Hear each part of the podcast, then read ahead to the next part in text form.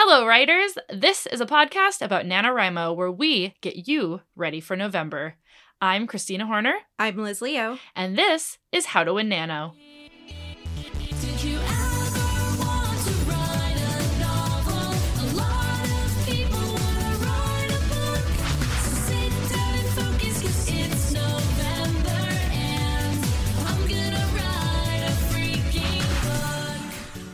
As a reminder, Kristina and I are not actually affiliated with NaNoWriMo in any way.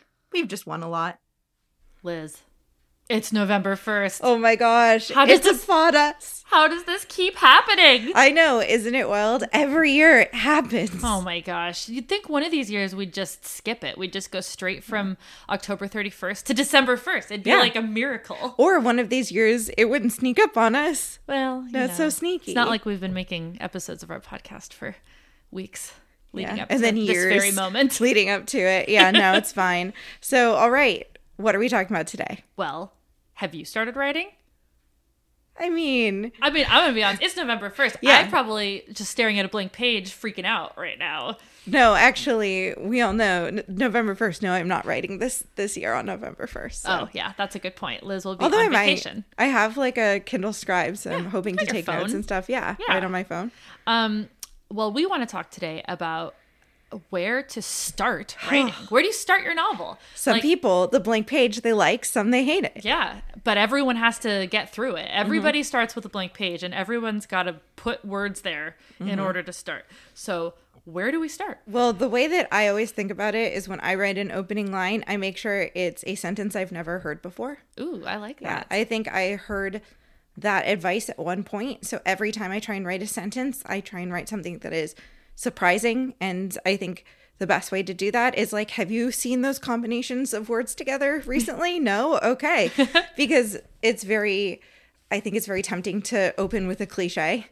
Yeah. Like, like she woke, it was a, you know, dark and stormy night. Like Yeah. she woke up from the dream. Right. Like covered in sweat, those kind of things. So, something that I want to start this episode with Sure. is that I think it's way more important in your first draft Yes. um, to think about where your story starts as opposed to your first line. Absolutely. I can That's a good often point. get really stuck on like, oh, my first line has to be so good. But like, you're obviously going to rewrite Mm-hmm. that line like a hundred times. Like, the first line that I write is very rarely the first line that stays my first line. Which is so funny because for me, it's like that first line becomes like stuck in my head as this, like, you know, this anchor point. But I think this is just how we're different writers. You're also way more spontaneously brilliant than I am. my my craft takes You work honing. hard. Yeah. Yeah. Um, so I would say don't get so unless you're Liz, don't get so hung up on your first line and spend more time thinking about where your story is starting because it's a lot harder to go back and rewrite your entire first scene than it is Mm-hmm. Yeah, to just like Well, and not just where, but like where in the scene, right? Yeah. In media res. Yeah, exactly. So what I wanted to say is starting your novel, you there there's a lot to think about. So you have this idea for your story in your brain, right? Mm-hmm. And you could start it anywhere. Like if there's a big event, you could start it right before. You could start it right after in the fallout of whatever the big event is. You could start it on the eve of a disaster. You could start it on someone's birthday. You could start it like in the car. Like there's just so many ways and places that you can start. Hearing you talk about this is so wild to me because I don't think I've ever spent much thought about this. Really? Well, Oh I just God. I just know where it starts. but how? every time. But how? Because I just like see it in my head. I mean, that's that's fair. A But, lot of like- you, but like have you ever thought about why though? Like I, why? I think it has to do with the fact that I tend to think of most of my stories very cinematically. Mm-hmm. So I definitely am always imagining the opening scene, which I for most good movies does start with like this dose of like world setting, but also has to be in media res. Like Yeah. like it boring movies start with exposition. Right. Right. So Yeah. like I think because I imagine things so scenically, I just know what the opening scene is because to me that's just like just a part of the vision. yeah. I'm trying like- to think why though, because I know that's not helpful. Well, one thing that I will say is that there's like some comment like they what's the what's the quote like every story is either about someone leaving to go mm-hmm. somewhere new or a stranger coming to town. Like Yes, every story breaks down to like that very like basic. That's actually very because I was just thinking about the one of the last stories I wrote for last year, and it really does start with like a stranger coming to town. Yeah. and it that's like the exact scene where it's like in and even thinking about it, the first scene I wrote for that novel last year is a scene f- featuring a character that isn't even a character in the book. Like they die shortly after, Yeah. but it's like that sort of like world setting. Stranger comes into town Yeah. brings it together and i just i don't know i'm trying to think like how i knew to start there but i think partially it was i just had this image in my head of this like movie first scene Yeah. Um, well, so what I was gonna say is like when you don't know where to start, a good play a good thing to think about is that Mm-hmm. you want to jump right into the action. And where that action is is up to you, but you you don't want to like you said like a, a boring start to a story is a lot of like exposition you don't want to just like describe a place and the settings and No. the things in it you want to let your reader tease those things out by seeing how they react in a situation that's heightened Yep. and through that they get context clues about where they are Exactly. who they are who the other people are and like what the stakes are um, and that is going to keep your reader like way more interested and Yeah. like needing to keep reading than if you're like johnny was a 30 year old man who lived on a farm I think that's actually one reason I tend to start, and now it's like coming to me more.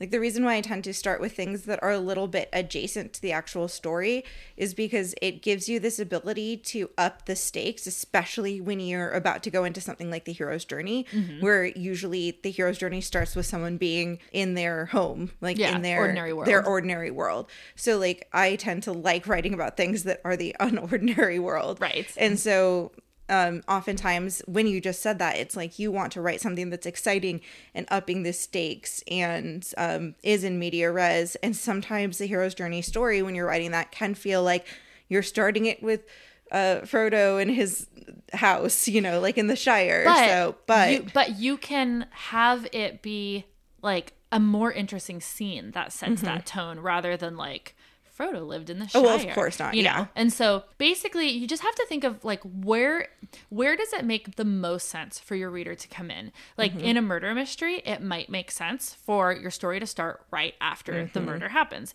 So then it's like very clear why the reader wouldn't know because they Yeah. weren't there. They're only coming in in the aftermath. Or like for example, I'm pretty sure the actual movie of Lord of the Rings starts with an explanation of the rings. Right. And like how they were forged in Mordor and you like see all the fire. And then it cuts to Mm-hmm. Right. this green shire. Where you're like, and you're like, whoa, these two two, things are connecting. yeah. And that's where I think like uh the cinematic piece plus chaos is really fun. Yeah, and I think like adding some of that mystery, where you know, like Mm-hmm. Mystery for in Lord of the. Rings, it's like, what, yeah, what does that have to do with that? I need to know. You, like starting at like a moment of confusion where Mm-hmm. like the reader's confused. Like people in the scene are confused, Yeah. and it like it piques your reader's interest and makes them want to keep reading to figure out what it all means. You know, you Mm-hmm. don't want to give everything away on page one because then there's no reason to keep reading. Although there are some stories I've read and start with giving everything away all at once, like Hitchhiker's Guide to the Galaxy, I think is a really good example. Or even um, Series of Unfortunate Events, which I bring up all the time. But it's like, if you like books with happy endings, you should put away this book. But I know I- that's not giving everything away. Yeah, because that in classical itself sense. is leaving like adding mystery and leaving you with a sense of confusion because you're like Mm-hmm. why is this book telling me not to read this book i obviously want to read this book That's true. It is like that reverse psychology. I think what I mean to say is like there is a way to also start in which you are telling the truth immediately. And so it's like in that there's mystery because who Right. just tells you the truth right away. but you're not giving everything away Yes, because that's then the reader's like well what else is there to learn here Yeah. you know if that isn't the interesting Well, part of of the not, story yeah. then But know. like yeah, I think that's the thing about the like opening line is because if the line opens out with saying like Mr. Doyle was the murderer, but like I still would read that because I'm like, why was this murder mystery starting out by telling me who the murderer Right, is? exactly. So you're Yeah. you're only like solidifying my point. Yes. Uh, this this is kind of just driving home what we were saying earlier, but like you really do want to surprise your readers with your first line. Like you said, you don't want to start with a cliche. You want to find like a jarring moment or a startling visual or some kind of wild confession. So if you're like, you Yeah. know, so if you say Mr. Doyle was a murderer, that is kind of a jarring moment where you're Yeah. like, uh, okay, wh- what? What's the mystery then? You know, you want to like, you really want a reader to like read your first line a few times to be like, "What is happening here? And that that's a good way to kind of like think about whether or not you've started it at the right spot. Mm-hmm. And then adding something ominous as soon as possible kind of adds like, and I think you can do this regardless of whether it's like fantasy or whatever, because there- Yeah. there is there is a way in every genre to add something that feels a little unsettling. I think that just means like adding tension. Yeah. Yeah. Exactly. And then let's see. And then setting the mood right away. So Mm-hmm. I think that's also important. You want to let your reader know what kind of journey they're in for. Yeah. Um, like I've definitely read some books where I get in further than I would have expected to get in and then find out that it's like torture porn. And I'm Oh, like, no. no, this is not what I thought of, I like, signed up for. Genre setting, like for example, there's I mean this is a TV show, but you know the like the girl in the window across the street from the whatever with Yeah. Kristen Bell. Yeah. Like I just didn't get that it was supposed to be a satire of that genre because I wasn't familiar. So like it I just the whole time I was like, wait, is this supposed to be funny? I can't tell. And so like when you're reading a book, you sort of want to know maybe not the actual story ahead of time, but you do want to know the the tribe of story that you are entering into. Yeah, yeah, exactly. Um, so you want to make sure that like by the end of the first chapter, your reader has a pretty good sense of like what kind of journey am I on. Uh, the other tip that I have that's um, a little bit outside of like just sort of like scene setting and all of this is um, kind of a bigger deal. Um, and this one is before you start writing, you should really take a long, hard think about whether your main character is the most interesting person in your book Sure. because this is the person that you've chosen to center your story around and you need to ask yourself why does this character have the best seat in the house and i guess and those are kind of two different things Mm-hmm. but like innately if your character has the best seat in the house then that should make them the most Yes. interesting Yes. character and you might like i have definitely realized that a different character should be the like Interesting. Yeah. like the one with the best seat in the house. Um, I think in general that's not a problem that I run into because usually I think a lot about this ahead of time, Mm-hmm. but I have definitely seen it happen. that's really interesting. You know, that's a question that's worth asking every time you write a novel that I don't think I've asked myself very much. I think the other thing too is that if it's almost too obvious, like maybe also look at why because you don't want that sort of Mary Sue Mm-hmm. main character syndrome type character that's just like well it's because all the magical things happen and they're the chosen one. Yeah. It's like well maybe tone that down just very slightly, but Yeah. And I think you want to make sure that your character has like the most twisted view of what they think they need and what they mm, actually need mm-hmm, and that mm-hmm. your main character possibly has the biggest room to grow. Yeah. Has the biggest absolutely. journey That's a really on. good point. I think the biggest room to grow is probably the number one area I choose. And also, like, I, I think maybe this is a question I didn't ask myself because the one of the last novels I finished, um, there was five main characters because there's five sections and I wrote from each of their perspectives. But the reason why I did that is because each of them specifically had a area to grow on the stages of grief. Oh, yeah. So like it was like focusing on each of their areas of growth. And I think most of the characters I write have a huge amount of growth that they need to to uh, get through. And growth isn't usually meaning they get the thing they want. Growth usually means they do and then realize that it's not what they needed. Yeah, exactly. Yeah, I mean, I've also written multiple POV novels. The one I'm working on right now Mm-hmm. Yeah. is from the point of view of three different generations of women. Um, and so they each kind of have equal weight in the story because each of their perspectives is equally valid in, in this story and like kind of builds Mm-hmm. on each other. It is sort of centered around the youngest character because she is the one in like present times Mm-hmm. um, and is sort of like the one who's dealing with like the current state of um, this place that is important to all of them but only in that like she really like starts and ends the story Yeah. otherwise they all have like really equal weight Yeah, you know, actually, I'm really glad you brought this up because, um, you know, we're about to start our novels. It's November 1st, and this year I'm not doing a novel, but I'm writing a um, a musical, and I have five characters. I think six six characters that I'm writing, and I'm like, well, the thing is with a musical is there's not really like a main character. But who's gonna outlast? But like, yeah. See, the thing is, is that that's a really good point. I do know who the main character is, and it truly is the person who has the most to grow. It's Yeah. the one who has the big moments of decisions that they have to make throughout the story. Yeah. So that's I, I never really thought about it, and as you asked me that question, I was like, oh, panicking. Oh no, what's the answer? And then when you said it's the person who has the most to, to learn and to grow, I was like, oh, this makes it so easy.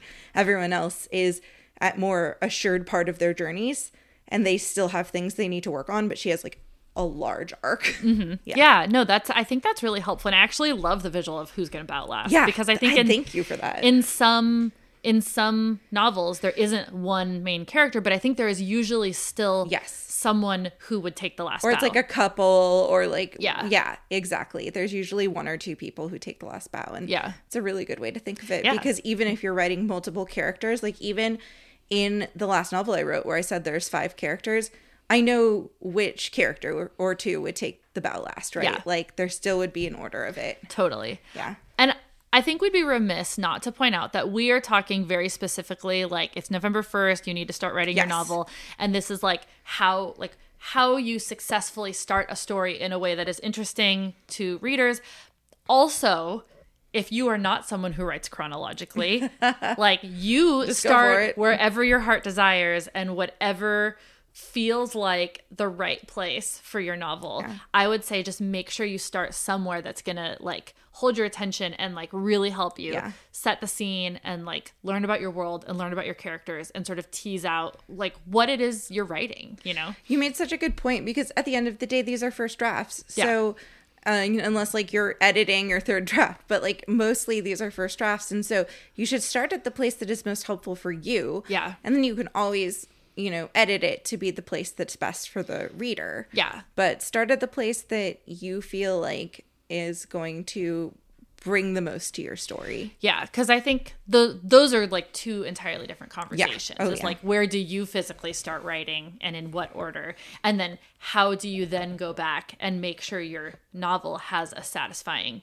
start. Yes. So hopefully we helped with the latter. Hopefully, if if you're worried about the former, I don't ever really write out of Yeah, I don't write out of order. so- You'll have to talk to Katrina, who Yeah. only writes out of order, and that I- still scares me. But the general the general consensus that I've heard from people who write out of order is like go where you're interested and then fill in the gaps. So, Yeah. you know, write whatever is calling to you and gonna help you get your words in today and hopefully you get that 5k day. You know how Katrina said that she felt like writing in order was like starting a puzzle like at the top line and just going line by line. I feel like writing out of order is like knitting a sweater, but like I'm gonna knit a patch over here, Yeah. and then like I'm gonna knit the the arm cuff, but you haven't knit the rest of the arm. Yes. I'm like, how do you know where it's all gonna go? It's so funny to me how different different writers' brains work because to me writing in order is like getting the frame Yeah. and like understanding and then like and in the middle you kind of fill in as you like figure it all As you, out. yeah, I don't know. It's it, this. I'm sorry to keep harping on it, but I, I recently edited that episode and it still sticks in my brain. It's so hard, but you know, It's it's funny to me. Katrina's not here, so we can talk. we can talk all the smack about her that we want. Um, but uh, like I also re-listened to the Plantser episode recently, and I thought that your and my brains worked like super differently, and Katrina's like on another planet. yeah, that's why I said we're a triangle. Yeah. it's like she's just over here. But I love, I love that love it. we were able to share her perspective because I'm sure there's plenty of people out there whose brains work like Katrina's. There I have to don't be. understand how they function, but apparently it works. so for all of you who are starting and writing um, out of order, uh, I, I don't have too much more advice for you. no, Godspeed. Godspeed. um, but yeah, so it's November. Uh, we are very proud of you for taking on Nano. yeah. Yeah. Yeah. Just showing up on November 1st is like one of the biggest steps. It really is like, you know, maybe you're going into a local write-in, maybe you're at home and you're nestled up in your um in your robe with your computer. I know that some people start at midnight and some start the mm. next day. yeah. I feel like starting at midnight is usually a tradition. I won't be able to do it this year. Hopefully, Kristina will. I usually write like a paragraph and then Yeah. go to bed. And then sometimes I'm like, oh, I'll just write 2,000 words, and that's fine. yeah, and This I've like gone to sleep like an hour before, and I wake up and I see Liz's word count, and I'm like, what the heck, Liz?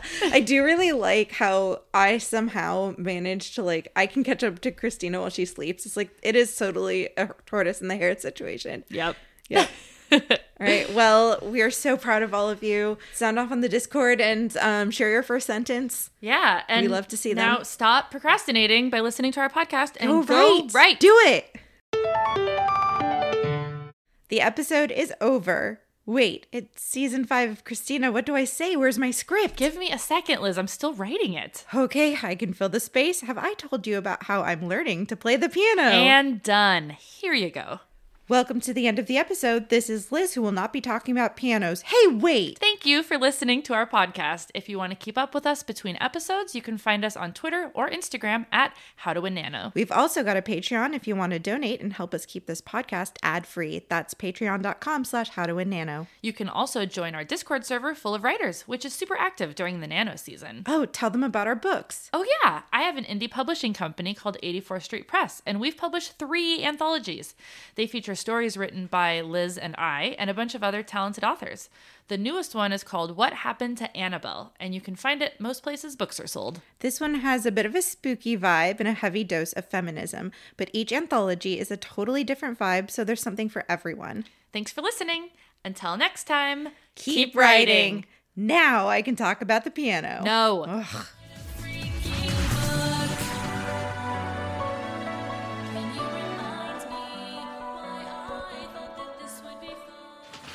What do you, what do you like? What's the strategy? How do you.